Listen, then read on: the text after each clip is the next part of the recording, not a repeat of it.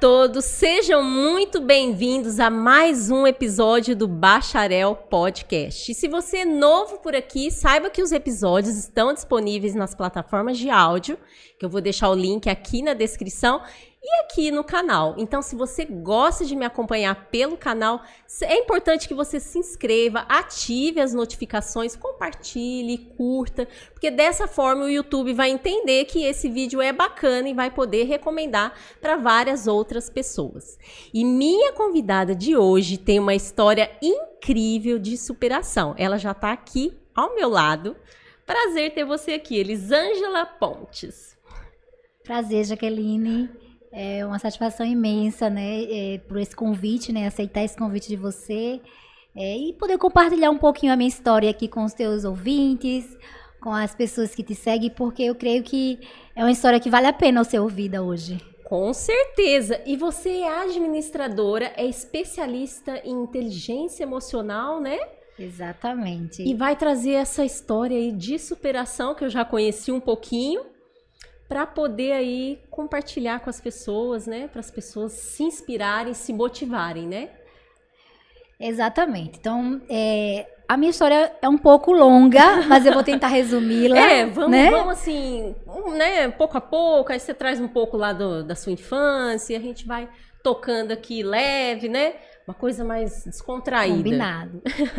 Então, a, a minha história não é tão diferente como muitos brasileiros, né, que tiveram uma, uma, uma infância um pouco é, difícil, né, de, de estrutura familiar, de situação financeira. Então eu, eu digo muito que a minha história não é tão diferente de muitos brasileiros, mas a, a particularidade da minha história é que eu não consegui, eu consegui né, sobreviver e mudar a minha história, né, e reverter a minha situação. Bom, eu sou filha de um pai que já faleceu, sapateiro, seu Fernando, e de uma doméstica, dona Sueli. Sou filha mais nova de três filhos e a gente teve uma vida muito difícil por meu pai ser sapateiro, a gente não tinha casa fixa, então a gente tinha um trailer onde ele se locomovia por cidade cidade e ele se acomodava e fazia as vendas e os consertos de sapatos dele. E a gente morava assim, né, de bairro em bairro, tipo nômade mesmo. E nessa infância eu não conseguia ficar em escola regular, uma escola regular como qualquer criança. Então a gente tinha essa dificuldade de é, estar em escola por causa dessa mudança de cidade. E eu lembro que eu tinha em torno de 10 anos de idade, quando eu ainda não sabia nem ler e escrever. Né? Então, é, meu pai, não, a gente não conseguia estudar e ele achava que não era tão importante estudo, porque ele foi criado, como muitos é, pais naquela época, né, que a profissão é que vale mais do que até mesmo é, a escolaridade da pessoa, né? Naquela época, né? Não sou tão novinha assim, né? Mas a gente não vai falar de idade. pra não revelar mas, a idade. Exatamente. Mas naquela época, é, era muito mais importante a profissão, né? Você ter uma profissão, você conseguir se sustentar, sustentar sua família com uma, uma, uma profissão que fosse de, de, de aprendizado mesmo, né? Do que uma, uma formação em si. Então, para ele não era importante isso. Então, ele dizia que é, preferia que a gente estudasse, é, aprendesse a, a, o ofício e o estudo era segundo plano.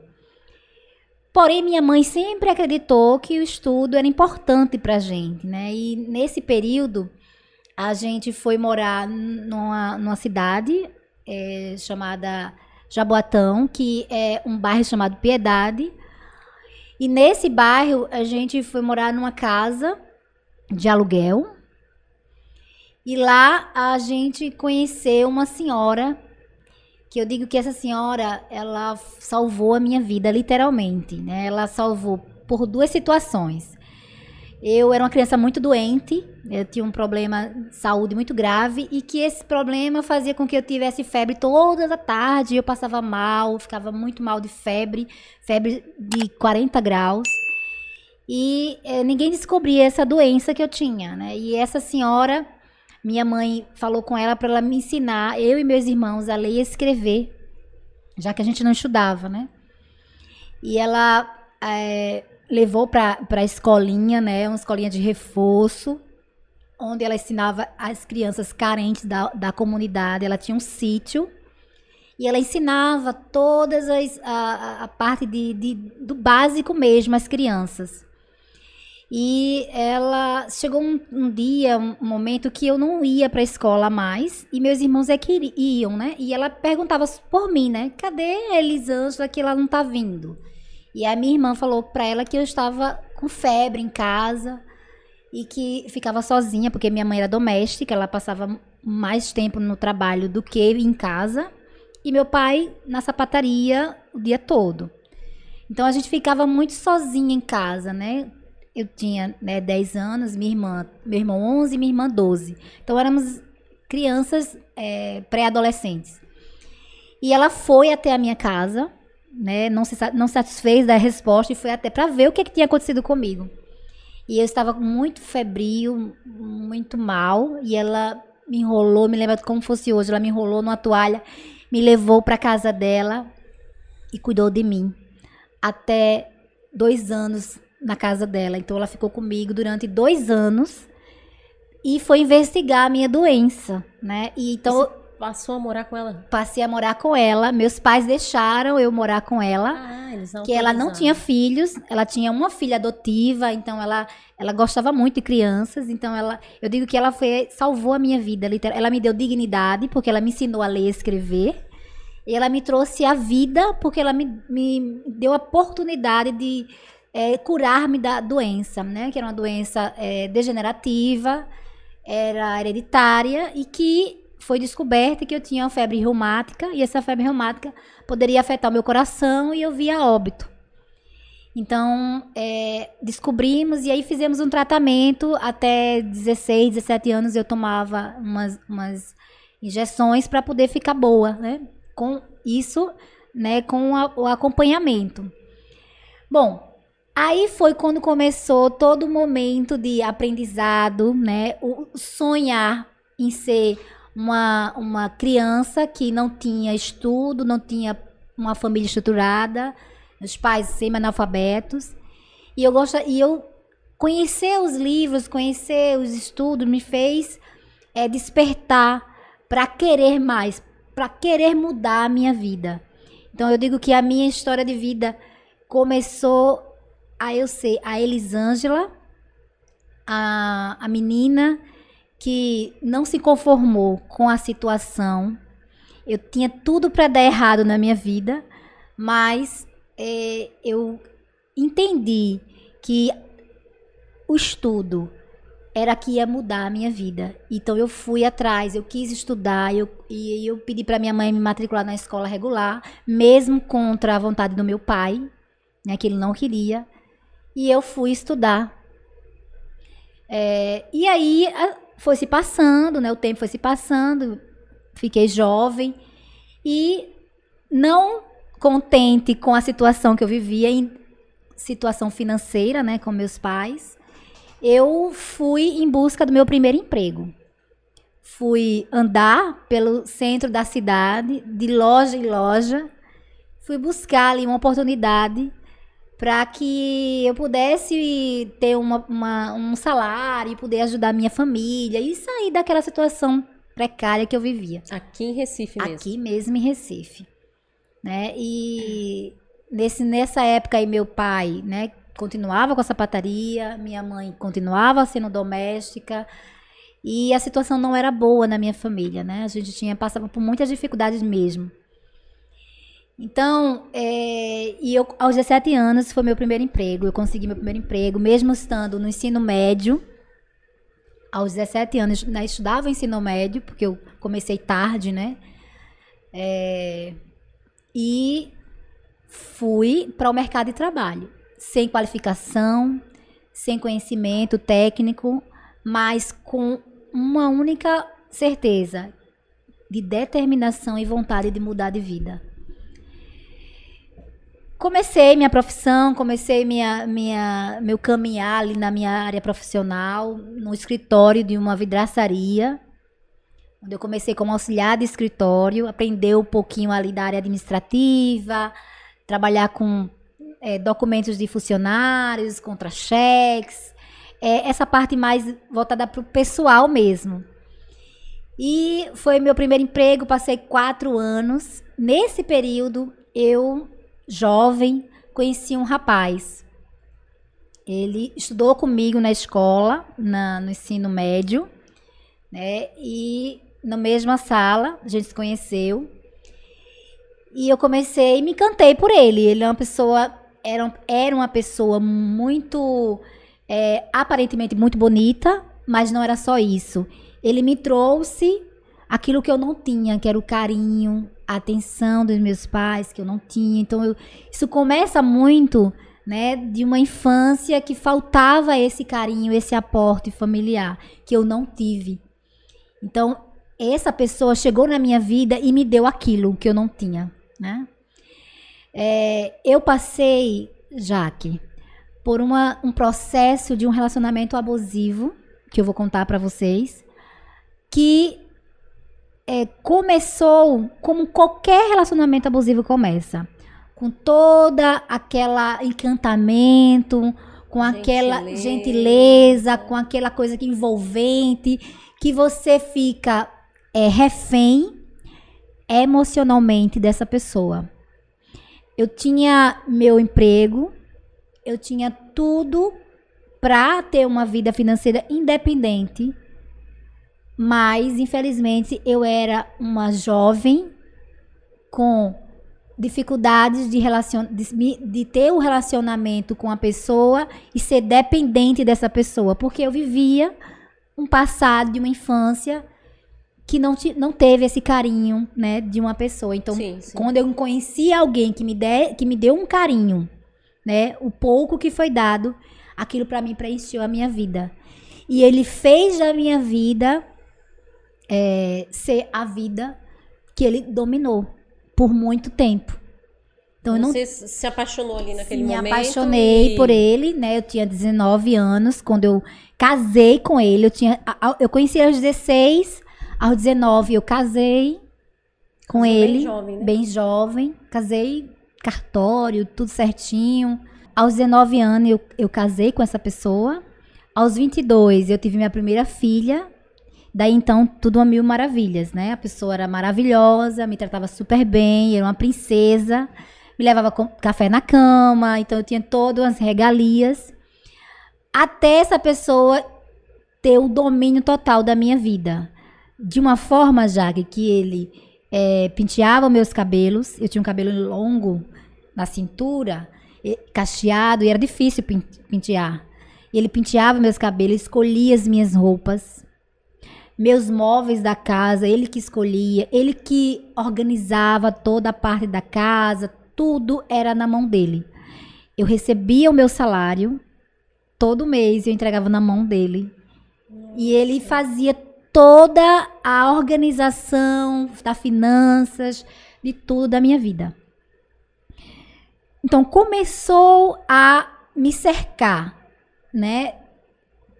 Me tirar de ter amizades. Eu não tinha amizade, então eu era era ele e eu e a minha filha. Então ele dizia que nós éramos a, a família. Ele começou a me separar dos meus pais, porque como eu tinha naquele momento já tinha uma vida estruturada, já tinha uma é, um emprego bom, então eu já tinha sido promovida nessa mesma empresa que eu tinha, né? Comecei a trabalhar, eu já estava bem e ele começou a dizer que meus pais queriam meu dinheiro. Queriam, né, que eu fosse é, sustentar a casa dos meus pais. Mas ele trabalhava também. Nessa época, sim. No início do casamento, sim. sim. Após a minha filha nascer, com poucos meses após, ele saiu do emprego. E dali então eu passei 10 anos casada. Desses 10 anos ele só trabalhou 4 e o resto eu sustentei a minha casa. Olha. Exatamente. Mas que ele dizia que estava cuidando da casa, cuidando da filha, cuidando de tudo para que eu pudesse trabalhar e ter a minha independência e ter as minhas coisas e, e, e poder assim é, realizar o meu sonho porque eu queria ser queria me formar queria fazer faculdade e ele dizia que era para me apoiar só que não era ao contrário era para me sentir a cada dia mais dependente dele porque uma eu não tinha uma manipulação e o que, que acontece? Eu, nesse período que a minha filha nasceu, com três anos após, depois desses três anos, ele começou a mudar totalmente. Chegou um momento que eu engravidei novamente da minha segunda filha. É, a minha filha mais, mais velha tinha seis anos quando eu, quando eu tive a minha segunda filha. Então, dos três aos seis anos dela, foi que começaram os problemas de, de abusos. Abusos dos mínimos detalhes, de maus tratos, de palavras ofensivas, é, de maus tratos mesmo, dele me dar um empurrãozinho, me dar, não batia, mas fazia é, atos que me, me faziam sentir mal. Sim. Por exemplo, é, ele tinha. Chegava o momento de eu chegar em casa, quando a gente estava reunida na mesa para jantar, para almoçar. Se eu fizesse alguma comida que não fosse do agrado dele, ele jogava a comida no chão e dizia que estava uma porcaria e que eu não prestava para fazer nada.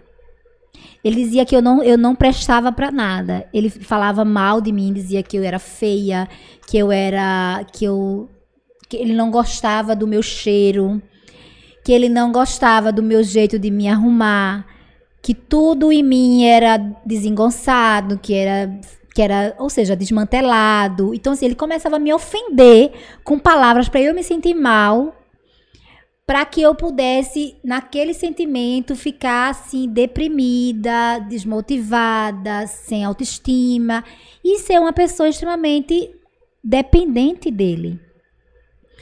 Uh, também, muitas vezes, ele pedia para forrar a cama, eu forrava a cama, ele desforrava uhum. e forrava de novo, pedia para forrar de novo. E isso ficava no loop, mal feito. mal feito. E isso era todos os dias. Eu limpava a casa, ele dizia que estava mal limpo e mandava eu limpar novamente, passava um pano. Ele passava o pé, dizia que estava sujo. Ele tinha uma, uma compulsão por limpeza. Mas, assim, quando ele fazia essas coisas, Passava alguma coisa na sua cabeça? Assim, algum pensamento? Não, porque eu era apaixonada por ele. Passava batido aquilo e você achava não, não normal. É normal. Assim, ele ele simplesmente estava querendo que a casa ficasse limpa. Ele fazia com que eu entendesse que a culpa era, era minha, isso, era né? só isso, que eu precisava fazer a, que a casa ficasse limpa. Porque eu tinha uma criança, que a casa tinha que ficar limpa, e tinha que ter tudo limpinho, organizado. Então, ele fazia isso.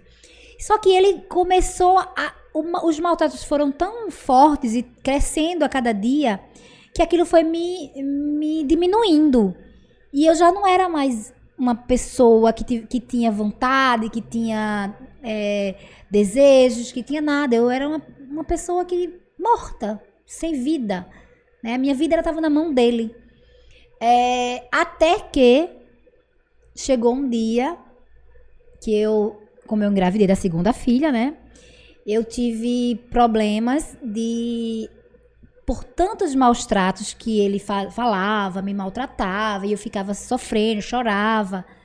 E ele, é, eu tive três ameaças de aborto da minha segunda filha, psicológicos mesmo, de ter de hemorragias mesmo, né? e tal, ir para o hospital. Toda vez que eu ia para o hospital, que tinha as hemorragias e voltava, ele dizia: por que você não aborta logo isso? Pra que isso dentro de vocês? Está lhe matando, vai lhe matar mais ainda. Tira logo isso. Então ele dizia com a criança, estava dentro de mim, que era o filho, da gente, é. que era uma coisa que ia me matar e que eu tinha que abortar logo aquilo. Então, aquilo que foi, foi a gota, assim, o pivô de todo o meu sentimento, que eu percebi que ele era uma pessoa má que ele não tinha sentimento familiar, que ele só queria o bel prazer dele. Até que nesse a, eu consegui sobre, a, a minha filha conseguiu sobreviver, eu consegui Você sustentar a, a- a gestação de- de- por muito cuidados médicos e tal.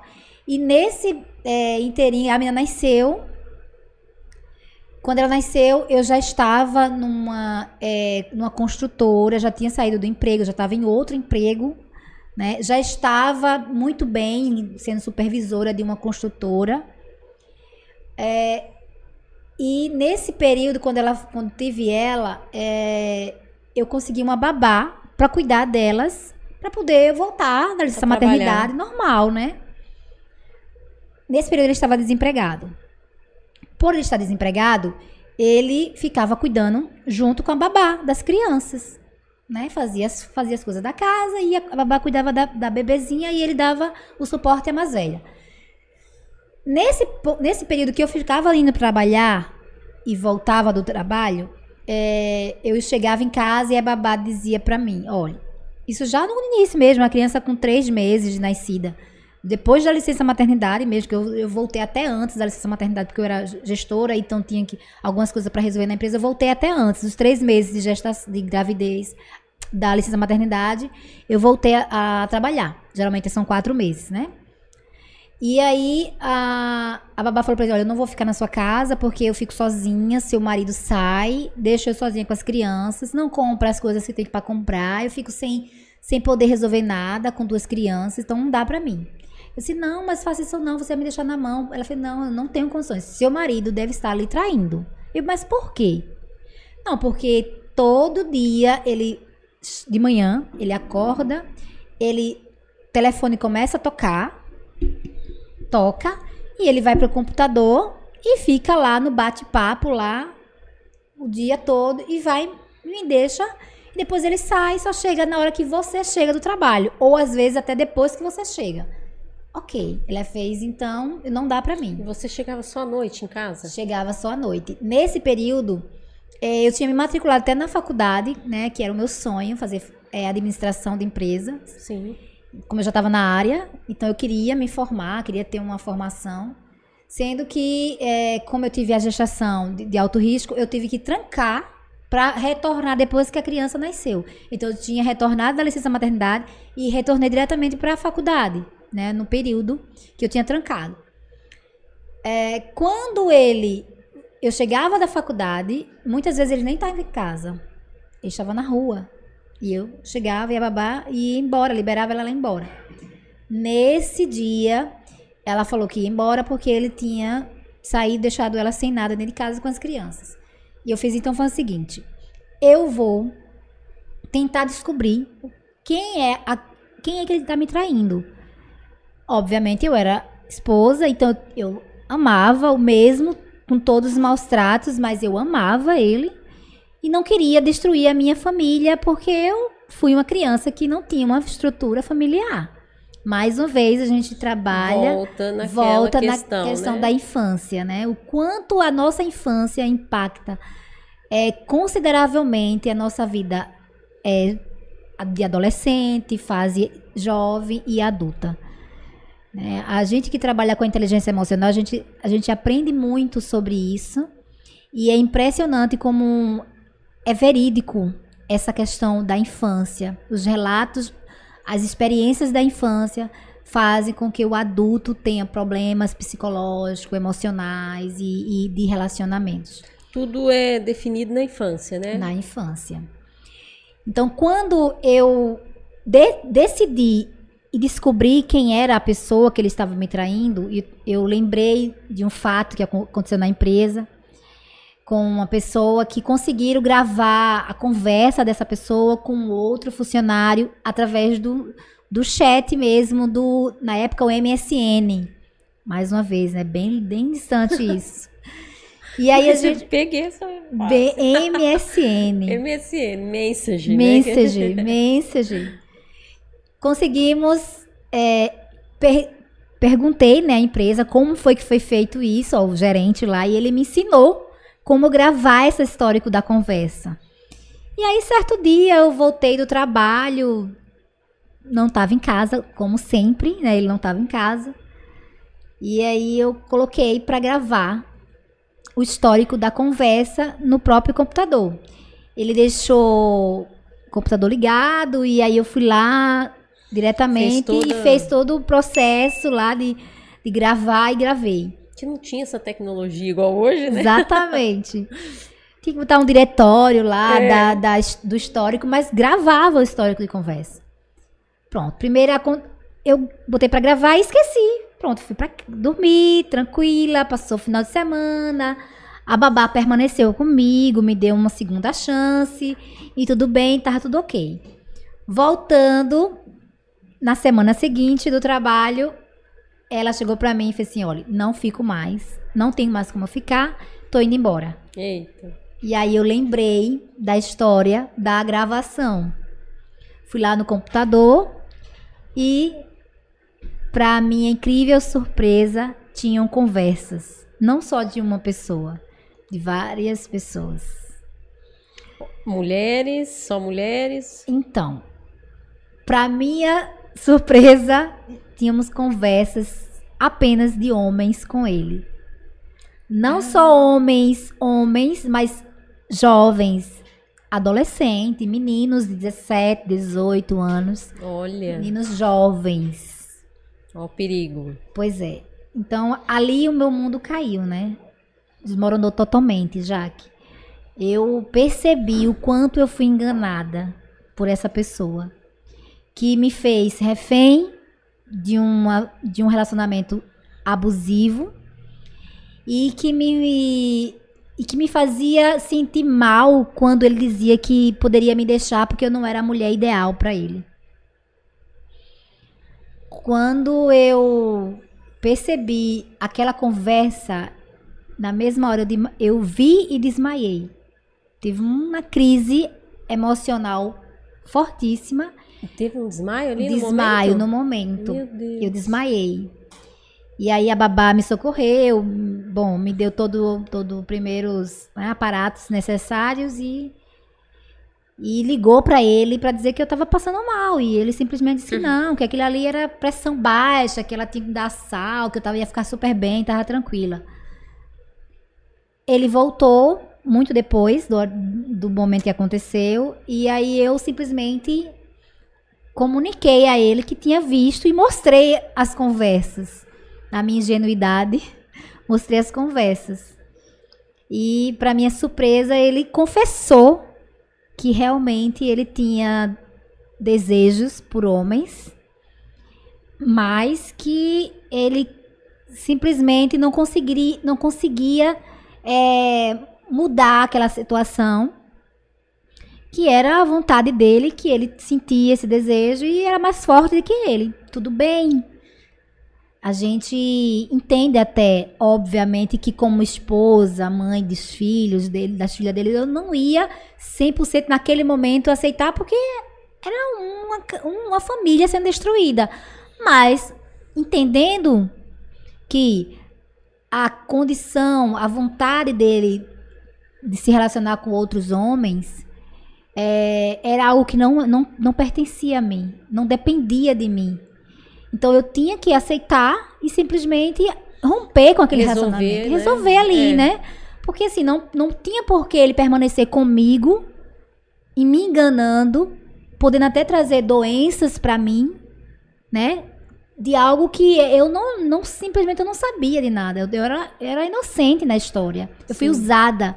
Eu fui usada por causa de uma uma sociedade que discriminava na época, que para ele precisava ter a família para sustentar a imagem do homem, pai de família, que não tivesse né, nenhum preconceito em relação à homossexualidade dele.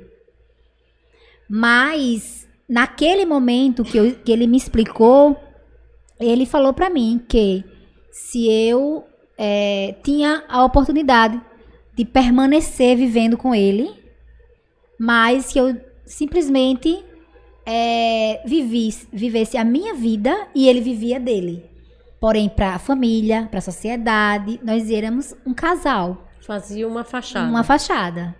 Que a gente sabe que isso acontece muito. né? Muito, muito, Muito. muito. É, Infelizmente. Sendo que quando a gente acontece conosco, a gente cai a ficha, a gente não imagina que isso pode acontecer com a nossa vida. Né? E foi o que eu, naquele momento, disse que não, não queria aquilo para minha vida. Porque eu não imaginava ter uma, um relacionamento com um homem que tinha relacionamento com outros homens e tava tudo bem entre família tudo ok. Não. Era o pai das minhas filhas. Era o homem que eu casei, que eu amava, mesmo sendo humilhada, maltratada, porque eu vivia num, num mundo enganoso que para mim era o meu mundo e aquilo que era, era ótimo para minha vida. Sim. Porque a minha vida antes era pior do que aquilo. Não tinha, eu não tinha parâmetros de vida boa, né? Então, quando eu decidi ali naquele momento, não, não quero viver isso, eu chamei a família dele, chamei a minha família, reuni na sala e contei a verdade. E foi ali que a minha vida começou a se tornar o caos. Porque eu simplesmente coloquei em, xeque, na mesa, toda a realidade, a verdade que ele vivia escondido. E aquilo foi uma punhalada para ele. E por causa dessa minha, dessa minha atitude, é, após aquela reunião familiar, todo mundo foi embora. E ele em casa, me trancou dentro de casa, com as crianças. Ele me espancou, me estupou. E ele quebrou a casa inteira. Ele derrubou, destruiu tudo que tinha na casa. Quebrou móveis, mesa de vidro, o quarto da criança, do bebê. Meu Deus. Toda a casa, toda. Em todos os cômodos que ele ia comigo, despida, amarrada numa toalha. Ele me derrubava, me jogava no chão e me batia e quebrava os móveis. E, quebrava, e dizia: se você não vai viver comigo, então você não vai viver com nada, não você não vai ter nada. Eu vou deixar tudo destruído. E ele destruiu a casa inteira, Jaque, inteira, todos os móveis, todo, quebrou tudo.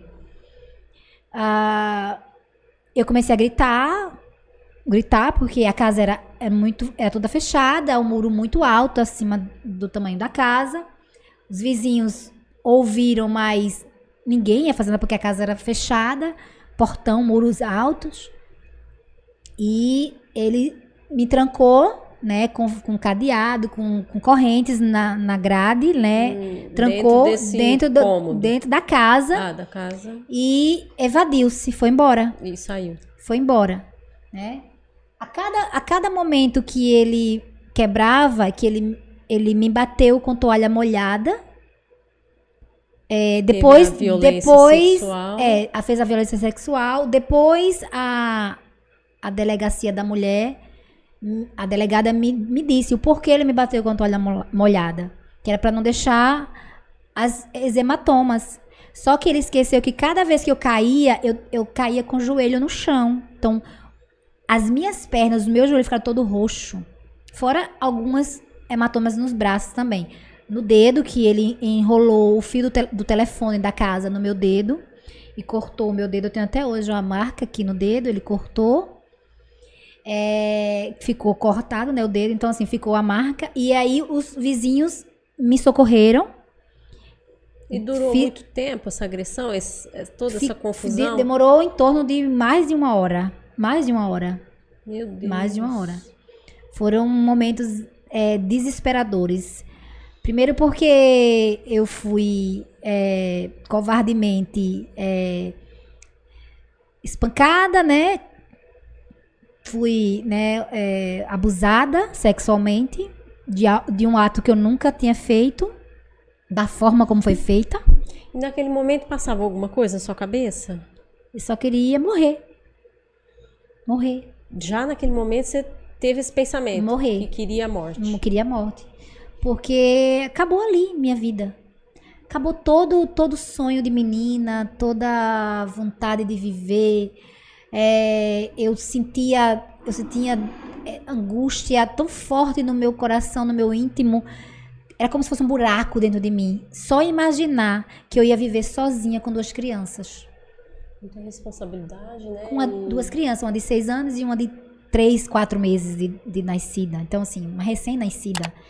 Né? Eu tava praticamente no puerpério, então eu te- eu tava fragilmente, tava com toda a- os meus, né, os hormônios de mulher, né, bem, é, assim, Oscilando, oscilando. ainda, né? e- então, eu tava muito mal, muito debilitada fisicamente, por causa que eu tive três ameaças de aborto. Então, eu tava muito, eu tava no pior do pior momento da minha vida.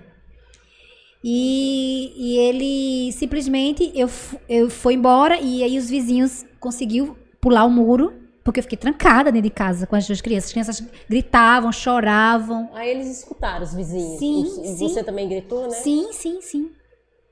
E aí pularam e conseguiram é, destruir a corrente, o cadeado e me levaram para a delegacia da mulher. E aí eu fui para a delegacia, fi- fiz, fiz a oitiva lá na delegacia e de lá segui para o ML, fazer exame de corpo de delito. Foi como mulher, Jaque. Foi a exposição mais triste, mais assim, deplorável. deplorável que eu pude passar na minha vida. Porque eu tive que me despir na frente de um médico legista para que ele pudesse olhar no meu corpo para poder eu comprovar pelas hematomas que eu fui espancada, estuprada e tudo mais. Como mãe, como mulher, Porque como não teve o flagrante, não né? teve o flagrante, ele não estava lá, então assim, eu estava toda, né, ali exposta naquela situação para poder provar, e que é o que acontece com as mulheres hoje em dia. É. As mulheres precisam provar através de um exame, através de uma de um, de um, de um testemunho, de- e eu estava sozinha com duas crianças. Aquilo. Além dela estar toda Né? destruída, Destruída. fisicamente, Psicologicamente, psicologicamente, justamente. ainda tem que ir lá provar.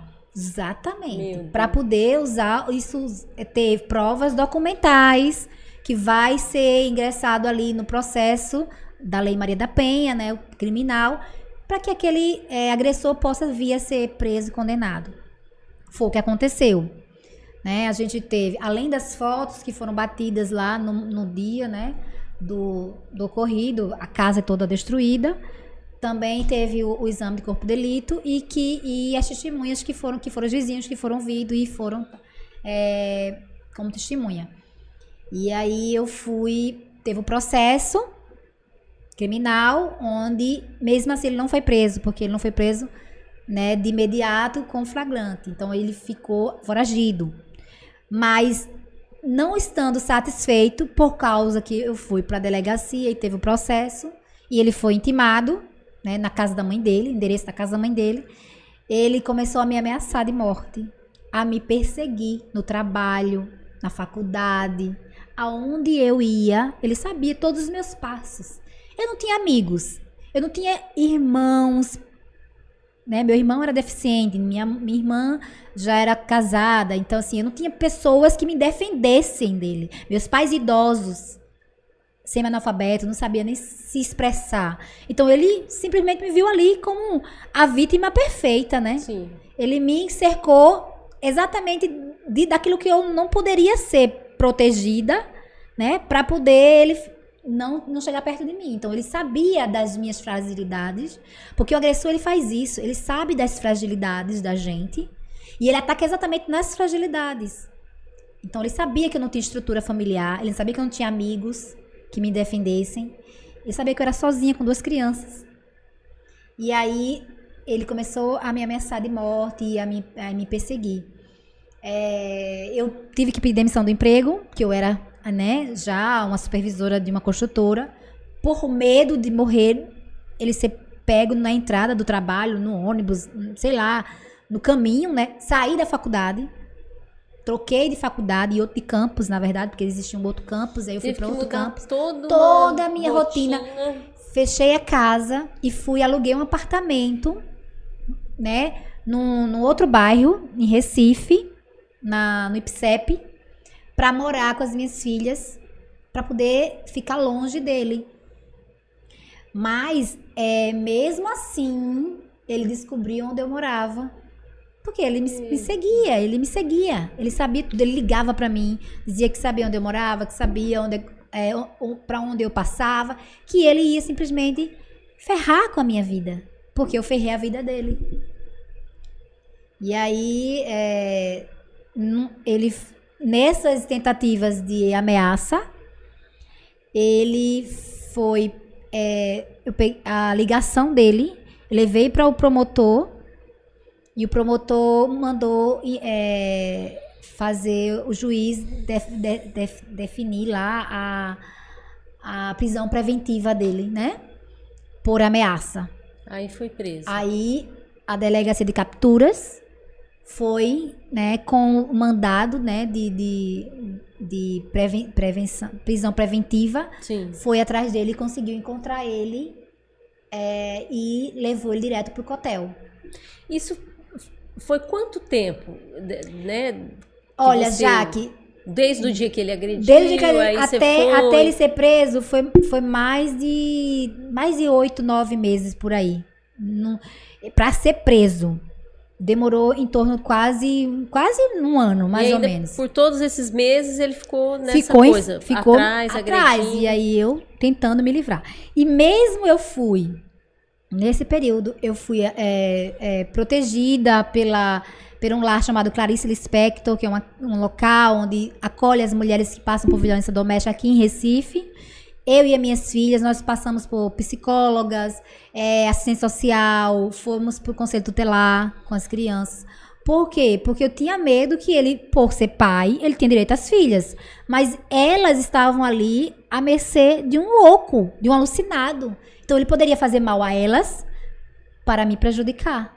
Exato. Então tinha que ter uma proteção para as crianças, né? E nesse período ele eu fiquei nesse nesse esse apoio, nessa rede de apoio. Né? Não, não sa saí da minha casa, não precisei ficar num local escondida porque eu tinha, né, uhum. um, tinha um dinheiro, tinha meu, meu, meu indenização da empresa, então eu já estava ali com condição financeira para me sobreviver com as crianças. Mas quem não tem, as mulheres que não têm, elas têm sim um apoio que elas ficam nesse local reservado, né, para ter a segurança física delas e das, dos filhos. Aqui em Recife Aqui, chama, é um órgão que chama É uma é um como fosse um centro de apoio sim, chamado sim. Lá Clarice Lispector. Lá Clarice Lispector. Né, fica lá no centro do Recife, na próximo ali no CELP. Certo. No centro, né? É, perto da Católica. Pronto, Sim. fica próximo. O é, que que acontece? Eu tive apoio de também de advogada, lá também do centro, do, do, nesse apoio, que me acompanhou no processo também criminal e que deu todo o suporte para que ele fosse condenado, tudo o que precisava em relação a isso. Então a gente teve também isso. É, ele ficou preso apenas seis meses, pasme, porque ele era réu seis, meses. seis meses. Réu primário, residência fixa, né? Não tinha emprego, mas era uma pessoa que não tinha antecedentes e que não me matou, né? E não tirou um pedaço do meu corpo. Se ele tivesse tirado um pedaço do meu corpo, poderia ser que ele ficasse mais tempo. Mas como foi alguma agressão mais leve, leve, Porém, as agressões foram muito mais do que físicas, foram psicológicas. Agressão leve é. Emocionais. É difícil, a gente. Exatamente. É o que a gente ouve, que as agressões foram leves. Difícil aceitar, né? É.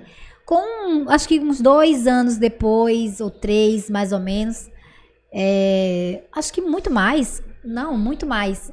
É quase, quase oito anos depois da prisão dele, que ele foi solto eu recebi um oficial de justiça no meu apartamento é, com a decisão judicial do caso, dando é, como condenação para ele, porém, como ele já tinha pago um terço da pena, uma coisa assim, ele já, já tinha cumprido né, a pena dele.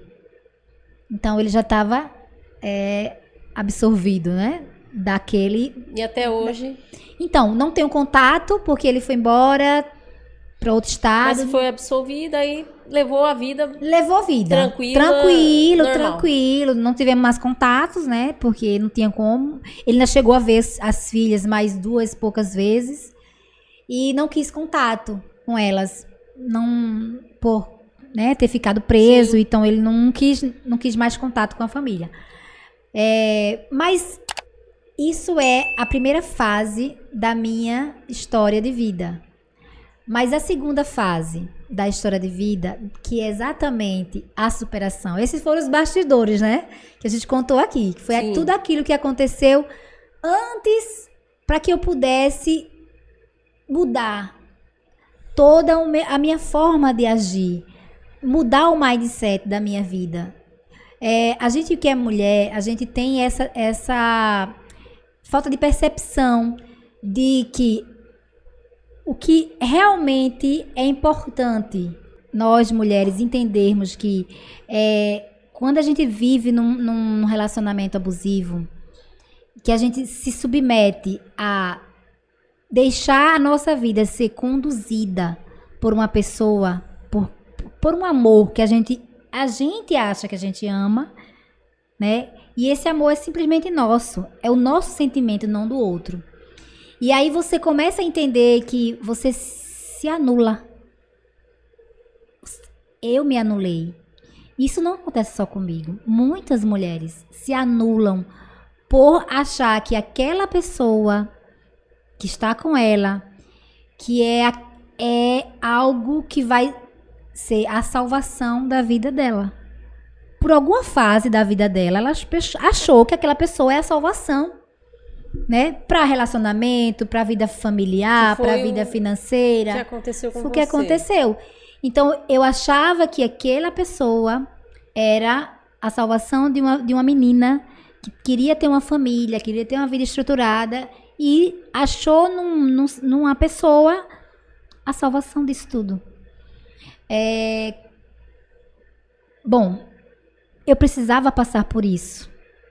Ah, ele precisava, precisava passar por isso. Porque eu entendo que a gente, quando a gente passa por certos caos na nossa vida, é para amadurecimento, é para mudança de comportamento, é para mudança de mindset, é para alguma forma fazer com que a gente acorde.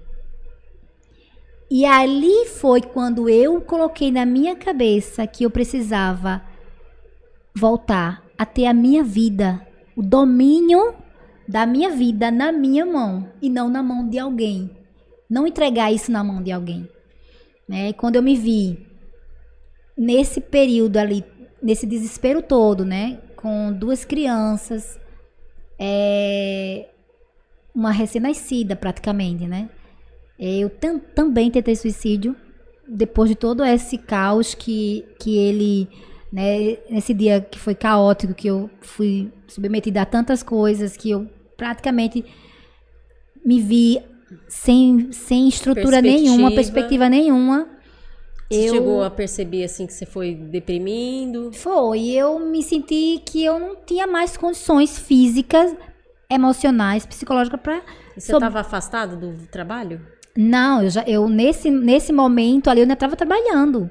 Eu pedi demissão, É. pedi depois para poder eu sair da casa, sair do emprego porque ele estava me ameaçando depois. Sim. Mas no momento que ele me, me, me espancou e fez tudo aquilo, eu estava trabalhando. Sim, ainda estava e eu não tinha mais psicológico para trabalhar. É isso que eu ia Eu não tinha mais. Se você... Sendo que eu, naquele momento ali, eu olhei pra faca e eu falei assim, vou acabar com a minha vida agora. Acabou tudo. Só que quando eu olhei pra faca, eu olhei pra uma criança que estava na cama, que era meu bebê, eu disse, não, ela precisa de mim. Eu tenho duas filhas, mas essa, essa recém-nascida praticamente precisa, eu sou a única solução para que ela possa viver sou a mãe dela. Ela, ela, ela fez é, tudo para sobreviver. Que eu agora vou né, desfazer da minha vida por causa de uma situação dessa? Então, eu tive um conflito muito grande interno, mas foi muito importante, porque quando a gente começa a entender que é, a nossa vida não é só relacionamento, não é só trabalho, não é só família. A gente tem que ter uma junção. É, a nossa vida espiritual, a nossa vida emocional, a nossa vida familiar, financeira, tem que estar em equilíbrio. E eu não estava em equilíbrio, né? E aí eu comecei a entender que não, eu tenho que mudar. Me veio uma energia do nada Força. e uma força interior que é de nós, mulheres mesmo. A gente tem essa força. A gente é resiliente, a gente é capaz sim de superar todas as, todas as dificuldades que a, gente, que a gente passe. A gente é sim. A gente tem isso. É, é, é muito nosso, sabe? Já que a gente tem essa força. É, nos momentos mais difíceis que você, que eu, que qualquer uma dessas mulheres que estão ouvindo a gente aqui passa, quando ela para e vê quanto ela é forte, ela nem, nem poderia nem duvidar que ela era capaz. Porque é, nós somos fortes. E aí eu percebi a força interior que era, que eu tinha muito grande, que eu não era capaz de fazer aquilo comigo, que eu precisava sim dar um, uma mudança na minha vida. E eu disse assim, não, agora eu vou focar nos estudos, focar em trabalhar, arrumei um emprego, Aí né? já, já, arrumou outro já emprego. arrumei outro emprego, né? Já tava já tinha pensar, parado de pensar desse momento ali. Não durou muito, não, já, que não durou nem três meses. Foi rápido. E você teve algum apoio nessa época? É, é, psicológico, eu falo? Só do, do lar, né? Que eu passei, Ah, né? do Do lar. lar. né? Clarice Lispector. Mas, assim, financeiro não tive, porque eu não tinha família estruturada, meus pais não tinham condições. Então, fui eu e eu mesma.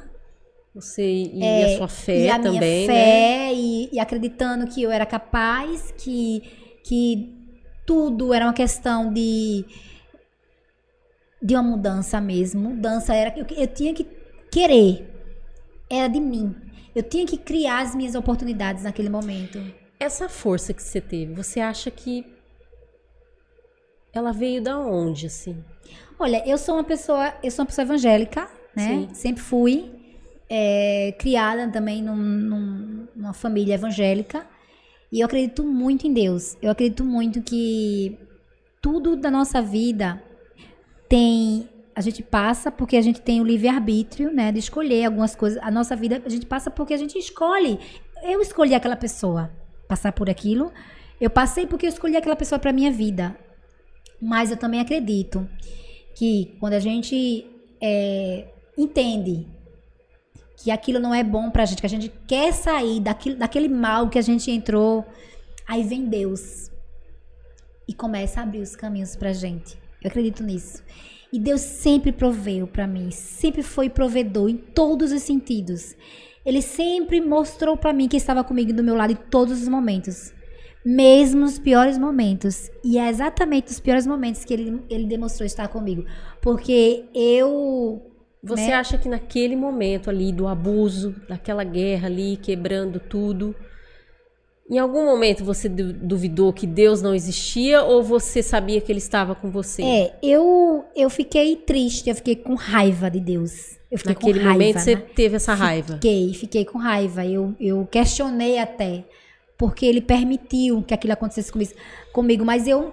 é, depois eu entendi Qual foi esse Qual foi? entendimento? Na verdade, quando eu comecei a eu mudei a minha o meu a meu, minha forma de pensar, que eu precisava correr atrás das minhas oportunidades, que eu tinha que procurar um emprego, que eu tinha que procurar, tinha que voltar para a faculdade, que eu tinha que correr atrás do tempo perdido.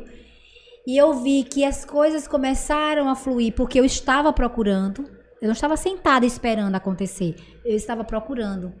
E aí eu percebi que se tudo aquilo não tivesse acontecido comigo, eu ia ser a mesma Elisângela Amélia, que pegava meu salário entregava na mão de um homem que me abusava, que me maltratava, que me ofendia, que me, me espancou.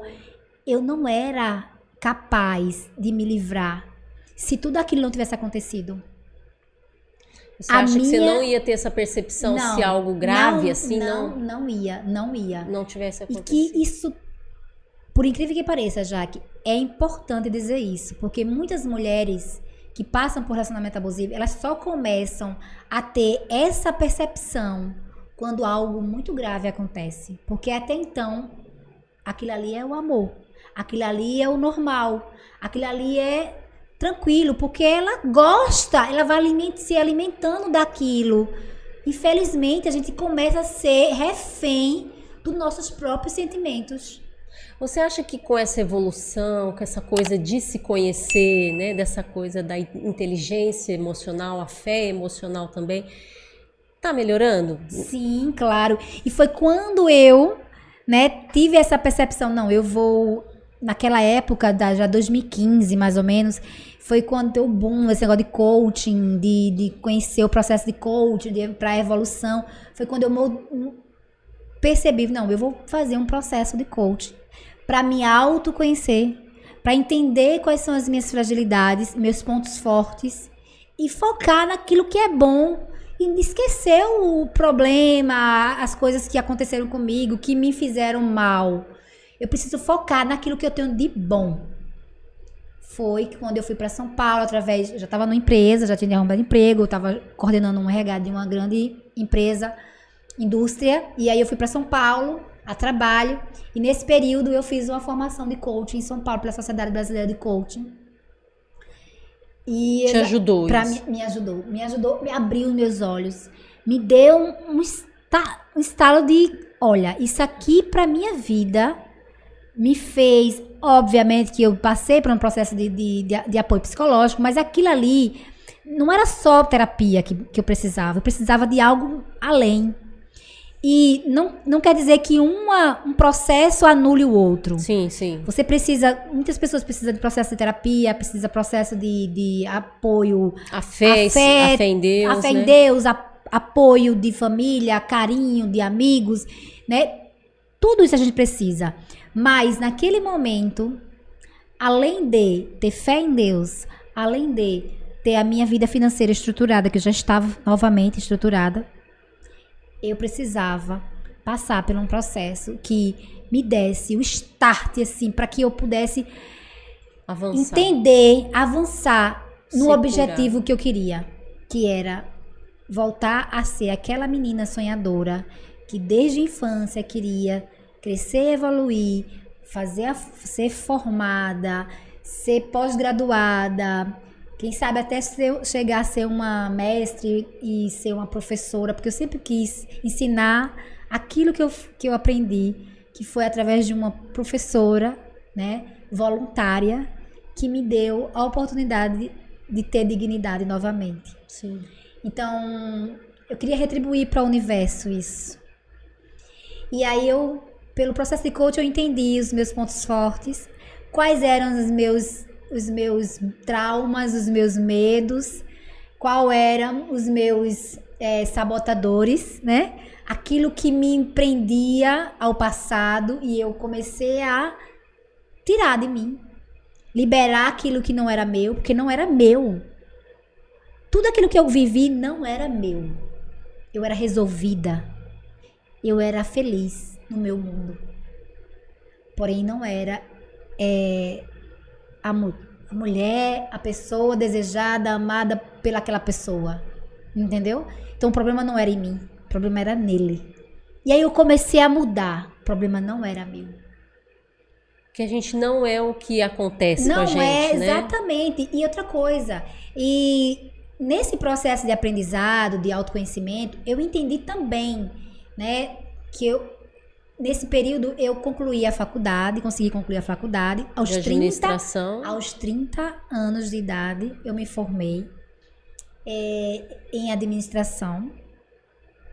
E dos 30, eu já é, emendei para minha pós-graduação, meu MBA executivo, pelo, pelo uma instituição bem conhecida aqui no Nordeste, uma das melhores. Eu fiz o MBA executivo, é, de gestão de pessoas e liderança, que já era minha área né, de atuação, de recursos humanos. E aí eu já, em cima dele, eu já comecei a, a me especializar nos, é, nos cursos mais voltados para a minha área de recrutamento e seleção, gestão por competências. Eu já comecei a me envolver muito na parte profissional técnica mesmo, para eu ter uma, um, né, um, é, me cercar de, de conhecimento robusto mesmo da minha área e me sentir mais forte, né, para aí crescer aí profissionalmente. Nesse período, eu comecei a conhecer um pouco sobre a inteligência emocional. Também que fala muito, muito no coach, né? A inteligência emocional também fala sobre muito no coach. Mas o coach é muito mais assim, muito mais de, de definição de metas, objetivos e chegar, Exato. sair de um ponto, chegar no outro é. e definir ali um prazo para você alcançar suas metas. Uh, mas aí eu conheci a inteligência emocional, que aí abriu a minha cabeça de uma forma encantadora. Olha. Porque foi na inteligência emocional que eu descobri realmente que as minhas emoções me ajudaram e me fortaleceram. Mesmo os meus e medos. É o quê? Um curso? É uma formação mesmo ah. de especialista. Eu sou especialista, membra da Sociedade Brasileira de Inteligência Emocional. Também fiz em São Paulo.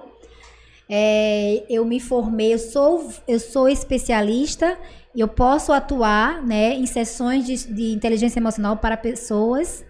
E aí eu foquei muito na especialização voltada para mulheres. Mulheres que passam por relacionamento abusivo, violência Olha, doméstica. Hoje você faz então esse trabalho? Faço, né? Que é um, também tem um projeto, né, social, onde eu dou aulas, né, voltadas para a inteligência emocional de mulheres que passaram por esses relacionamentos abusivos, em comunidades carentes, em associações, em igrejas, em é, é, escolas, faculdades. Eu sempre faço palestras e essas formações. Esse, na verdade, não é uma formação, é um, é um momento de encontro onde a gente. Uma imersão. Uma imersão. Né? E também faço online, tá? Então a gente tem também uma nossa rede social onde eu divulgo periodicamente. Eu faço um, faço uma turma um, e, e, junto e faço essa, esse, essa imersão de que é de um dia inteiro e a gente é, ensina. É, eu montei um método chamado AME-se, que é um acrônimo, onde as letras do, do o nome AME-se é, refere-se ao, a um pilar desse, desse método. O A de autoestima, o M de mudança de comportamento ah, e de pensamento, né, de sim. mindset. O E de essência de mulher. O S é de saúde emocional. Saúde então emocional. a gente trabalha a autoestima da mulher, a mudança do nosso pensamento e comportamento, que não adianta a gente mudar, pensar e não mudar o comportamento. A gente cuida muito da essência, daquilo que a mulher tem de importante para que ela se sinta que ela é capaz. Então, é, nós temos um diferencial. Nós somos, a nossa essência é muito forte. Isso vem de histórico, isso vem de, de, de, de, de muitas gerações. Sim. Então, assim, é, é histórico isso da mulher. Né? Você, você pode conhecer né, muitas mulheres fortes né, das suas épocas, que marcaram suas épocas. Então, a gente tem isso no nosso DNA feminino. Então a nossa essência é isso. E a saúde emocional, porque sem ela a gente não consegue. A gente, a, gente, a mulher tem muito esse estigma que a mulher ela é muito é um sexo frágil. É. Por causa das emoções, por causa dos hormônios femininos, mas não. Não. Isso é passado. Nós somos fortes emocionalmente. Porque em todos os momentos que nós passamos por crises, por caos, nós somos as primeiras a superar os caos. Então, eu entendi pela minha história de vida que o ame-se sou eu. O ame-se é a minha história, é a minha forma de conduzir todo o meu processo de aprendizado, de, de relacionamento abusivo e como eu saí. Então, o ame-se é isso. Eu, eu, eu uso a minha experiência as minhas ferramentas que na época eu nem sabia que eu tinha, mas eu tenho e que você também tem e que também elas têm. Então todas nós temos essa ferramenta que está em nós e a gente usa isso em prol da gente, a favor da gente. Então a inteligência emocional ela vem chegar em outras que também estão passando Exa pela mesma situação. Exatamente. E aí a gente trabalha isso é, nessas mulheres é, é um choque de realidade, sabe, Jaque? Um choque de realidade mesmo nelas. E a gente conversa, passa todo o processo. é, mostra exemplos e relatos e histórias verídicas, né? Como a minha. E elas se identificam muito com isso. Sim. Porque em algum momento da minha, da vida, de você, delas, vocês passaram, cada um seu grau, na sua intensidade, no seu período, mas é, é muito peculiar e muito. É, é algo que a gente sente que é próximo a gente. Sim. Sabe? Que a gente já viveu aquilo, alguém da nossa família viveu e a gente começa a sentir aquilo como se a gente fosse realmente viver, ter vivido aquilo. E aquilo ajuda essas mulheres a abrir até o start e não, calma, a minha vida não é, não é isso. Eu sou muito mais do que isso que eu tô vivendo. Né? Isso é só um momento, isso é só uma fase, isso é só um período que eu tô passando, mas isso vai mudar. Porque depende de mim, não depende dele, não depende de ninguém, depende de mim. É, eu, é que, eu é que determino o que eu vou viver. Porque eu tenho meu livre-arbítrio. Porque isso já está na Bíblia. Deus já disse isso pra gente. Sim. Né? Eu vou mudar Sim. a minha história. Então, quando a gente trabalha isso na mulher, e aí ela sai totalmente transformada. Ela revigorada, revigorada né? entendendo o que ela é capaz, entendendo a sua potencialidade, os seus pontos fortes e mudar e mudar mesmo e não admitir mais passar por certas coisas na vida. E né? como acontece esse processo com as mulheres? São é a gente, a gente é de tempos em tempos. É a gente não faço sempre porque a gente tem como é um projeto social eu tenho outras Outros. atividades que eu sou empresária, né? Eu tenho uma empresa na área de recursos humanos, uma gestão de, de, de consultoria de recursos humanos, onde eu faço implantação de, de da, do setor em grandes empresas, estruturo, faço desenvolvimento de liderança, é, engajamento de time. Então, eu, eu tenho um, um, trabalho né, da minha área profissional, que eu já sou formada e, e tenho um, né, um conhecimento. É, eu uso a minha expertise para a minha área, Sim. mas eu uso a minha missão e propósito de vida para o AMIS né, que eu digo que é o meu propósito. Que é uma missão né, linda. Muito, muito linda. Muito porque eu vejo nas meninas que eu conheço, que passaram, conversaram comigo, que contaram as histórias delas para mim e que eu conto e que a gente tem essa troca, eu vejo como elas mudam quando, quando sentem que elas realmente, o que eu passei e que elas passaram, não é nada perante o que elas podem que elas conseguem fazer, né? E aí a gente faz esses encontros e, e surte isso aí, esse resultado, né? Sim. É, mas não parou por aqui, né? A gente tem uma longa estrada. Sim. A gente sabe que relacionamentos abusivos, violência doméstica é Infelizmente, algo, sempre, né? Sempre tem, e é. a gente sabe que na pandemia isso aumentou drasticamente por causa desse confinamento, mulher e homem em casa, que não muitos nem conviviam Muita confusão, muito, muitas incertezas, muito, né? muito. Nesse período foi, infelizmente, foi o índice muito maior que aconteceu de, de dessa violência para a mulher, né? É, que fa faz com que a gente só fortaleça cada vez mais o nosso projeto. Eu agora estou voltada para me especializar mais ainda. Eu estou fazendo mestrado né, na Universidade Federal, onde eu estudo exatamente as competências socioemocionais que fortalecem o empreendedorismo feminino. Olha. Exatamente para que as mulheres que é, queiram ou que são empreendedoras, por incrível que pareça, é, a estatística diz, né, estudos aí do GEM, da IBGE, é, que mulheres nos dois primeiros anos da empresa, né, que a empresa nasce, é, infelizmente são mulheres que desistem de empreender. Sim. Por quê? Por muito por causa da questão da tripla jornada, da questão da. São vários fatores, muitos né? fatores. muito isso é, aqui no podcast. Muitos fatores que fazem com que a mulher, assim, até mesmo a, a a própria mulher, ela, ela se sabota quando ela pensa que, que ela tá deixando de ser mais mãe, mais esposa, porque tá se dedicando a, a, a sua, o seu empreendimento, né? Aquilo que ela deseja na sua a sua loja, o seu, seu salão de beleza. Então, ela se sente tão ali, ali voltada para aquilo que ela deixa muita coisa de lado e ela se sente mal por isso.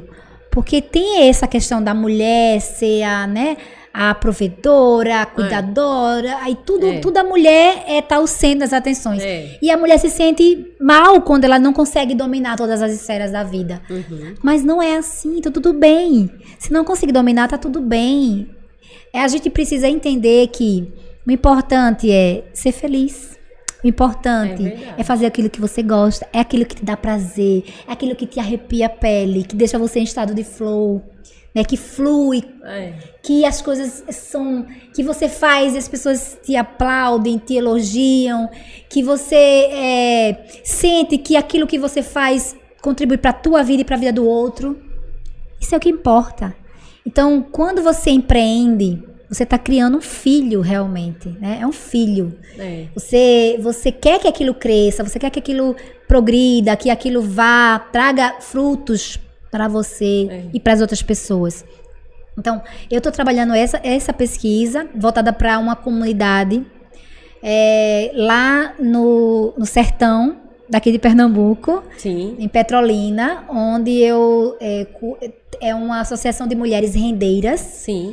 do Vale de São Francisco, que elas trabalham com uma associação para se apoiarem umas às outras, é, se profissionalizarem no artesanato, para venderem seus, artes- seus, seus produtos, seus trabalhos e se sustentarem, serem né, ajudadoras em casa e até mesmo se sentirem úteis, se sentirem é, mulheres produtivas, mesmo não tendo conhecimento, não tendo uma, Sim. uma, uma graduação, uma formação, mas elas precisam disso, porque mulheres, a mulher precisa se sentir útil realmente, ela precisa se sentir pertencente. É, e hoje muito mais, porque a mulher tem aí é, galgado patamares grandes em, em grandes empresas. Ainda está um pouco, né, abaixo do que o homem, mas eu creio que a mulher vai Pouco a dominar. pouco, a né? mulher vai, nós vamos dominar sim. nós somos capazes É de dominar, verdade. né? É só uma questão de eu não digo nem de oportunidade, eu digo que- a gente consiga É. fazer com que as nossas oportunidades cheguem pra gente. é. Criar a própria criar, oportunidade. criar. Eu digo, sempre digo, crie, eu crio, eu criei as minhas oportunidades. Eu não estagnei em meio ao caos. É eu, eu usei o caos como criatividade para que eu pudesse me fortalecer e criar novas oportunidades. É, eu, eu não sei de quem é essa frase, mas eu, eu sempre levo ela comigo. Que quando você olha para fora, você sonha. Você tá olhando, você vê oportunidades de viajar, de conquistar um bem material, né? Ter, consumir alguma coisa. Sim. Então você sonhou, você olhou pra fora, você viu algum objeto e desejou, você sonhou. Mas quando você olha pra dentro, você desperta. Você É desperta pra você, É. pro seu eu, pra aquilo que você tem de melhor. Então eu despertei quando eu olhei pra mim, quando eu fiz o autoconhecimento, quando eu conheci o coach na minha vida, quando eu fiz a inteligência emocional. Então eu realmente é, desejo pra qualquer mulher que ela passe por esse processo do autoconhecimento, que ela conheça a inteligência emocional, se possível ela conheça o AMICE, porque através do AMICE ela vai descobrir muita coisa que ela tem tão importante, tão lindo que ela tem dentro dela, né? Essa força interior. E, né, pra gente encerrar, né, eu gostaria de deixar aqui as minhas redes sociais, se possível, Sim, né, pode pras- falar. pras suas seguidoras. A sua história é incrível. Daria um livro, né? Então, é, é mais uma etapa do- da minha missão de vida. Eu tenho Lançar sim um livro? lançar um livro que chama-se Os Bastidores da Superação, né? Que eu conto é como um fato narrativo, uma carta aberta de toda a fase que eu vivi Como, em detalhe. como você relatou como- aqui, né? sim, Assim. Como uma carta aberta para a mulher, para essas mulheres que passam por isso. E de cada momento, o que é que eu senti e o que é que eu fiz para cons conseguir sair. sair... daquela, daquele momento que eu achava que era o fundo do poço. Aqui você já deu, né, um- Exatamente. umas dicas de, do, do seu comportamento, o que você usou, né? Exatamente. Eu, cre- eu, eu sempre digo que para que eu conseguisse superar tudo isso, primeiro, precisa ocupar a mente. Quando você tem uma mente vazia, já se diz aí o ditado popular, é oficina do diabo, como diz a história, né? É verdade. Então, quando você tem a mente vazia, você começa a pensar em besteira, você começa a deixar que os sabotadores entrem na sua mente e lhe limitem de pensar e fazer e agir. É verdade. Então, é autoconhecimento, ocupar a mente pra, e é, ação. pra fechar aí, né? E ação. Né? Quando você junta, faz essa jun- junção desses De três isso, elementos. é. né? O, o conhecer a si, o que você tem de bom, aquilo que você realmente quer para sua vida, entender o teu propósito de vida, se auto- autoconhecer, você vai ocupa. Ocupa com o quê? Com aquilo que vai te alavancar, vai trazer coisas boas e, e aquilo que vai te tirar daquele momento atual. E aí você vai pro último passo, Daquele, que é a ação. de repente, né, cada um tem a sua história, daquele fundo do poço, daquele fundo do daquela poço, dificuldade, daquela, da- né? exatamente, daquela depressão, daquele, daquela, daquela falta de ânimo, né? Porque tudo é uma junção. Você tem que ah, procurar profissionais especializados, né, da, de cada área, porque a depender da sua situação, às vezes você precisa se organizar financeiramente, Sim. às vezes você precisa procurar uma psicóloga para fazer uma terapia. Sim. Às vezes você precisa até de um psiquiatra, porque você tá tão depressiva, tão doente, que é doença. É você precisa de um quê? De um remédio mesmo, para você sentir melhor e dali para frente você passar pro segundo degrau.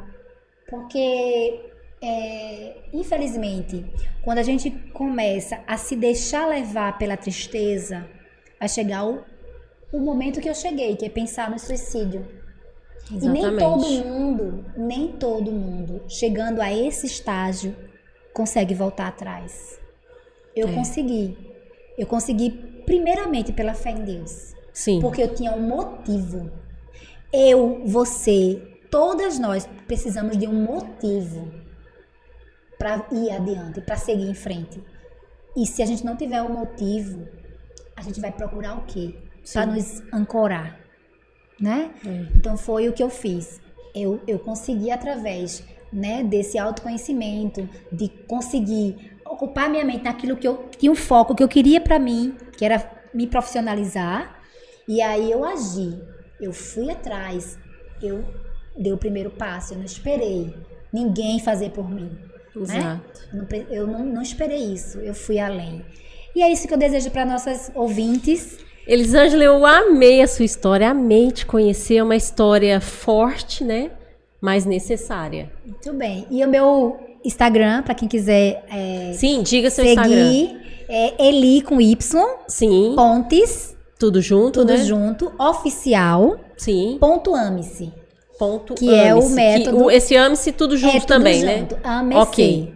Então, Eli com Y, pontes oficial, ponto ame-se. E tem mais alguma outra rede ou Instagram Então, eu mesmo, né? tenho, eu tenho, eu tenho um canal, né, que é mais voltado para a área de recursos humanos, que chama Sim. Fala Sério RH no, no YouTube, né, que a Sim. gente tá engatinhando ainda Com o nele, canal. né, com o canal, mas a gente coloca muitas coisas palestras minhas ou Sim. até mesmo bate-papo com alguém da área que a gente tá montando. É, mas eu foco muito mais no Instagram porque é onde eu divulgo as minhas os meus Sim. trabalhos, né?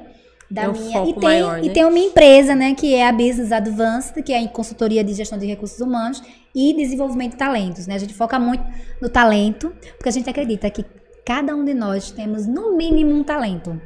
Então, que o nosso talento possa ser aflorado e que a gente possa aí dar vazão aí para que ele Com possa certeza. crescer mais e mais na gente. Com é isso que eu certeza. desejo para todas nós. Obrigada. Muito obrigada, Elisângela, por ter vindo aqui, por ter contado a sua história, que não é todo mundo, né, que tem, que quer falar assim com, com é, detalhes, igual você falou, para poder chegar em outras pessoas que de repente está passando por essa história, por essa situação, com uma história parecida, aliás, ou por uma situação parecida, né, para poder servir como um, um apoio, uma ajuda, uma inspiração que essa pessoa pode sair dessa situação ruim e vislumbrar uma vida melhor, né? Exatamente. E quer e tá convidada, pode vir aqui mais vezes, tá? Ah, Para falar de outros assuntos. Vamos sim, falar da, da parte mais profissional do meu, do meu trabalho. Isso, tá convidada Muito já, bem, viu? Muito obrigada. obrigada, viu? Gente, e a gente se vê no próximo episódio. Tchau.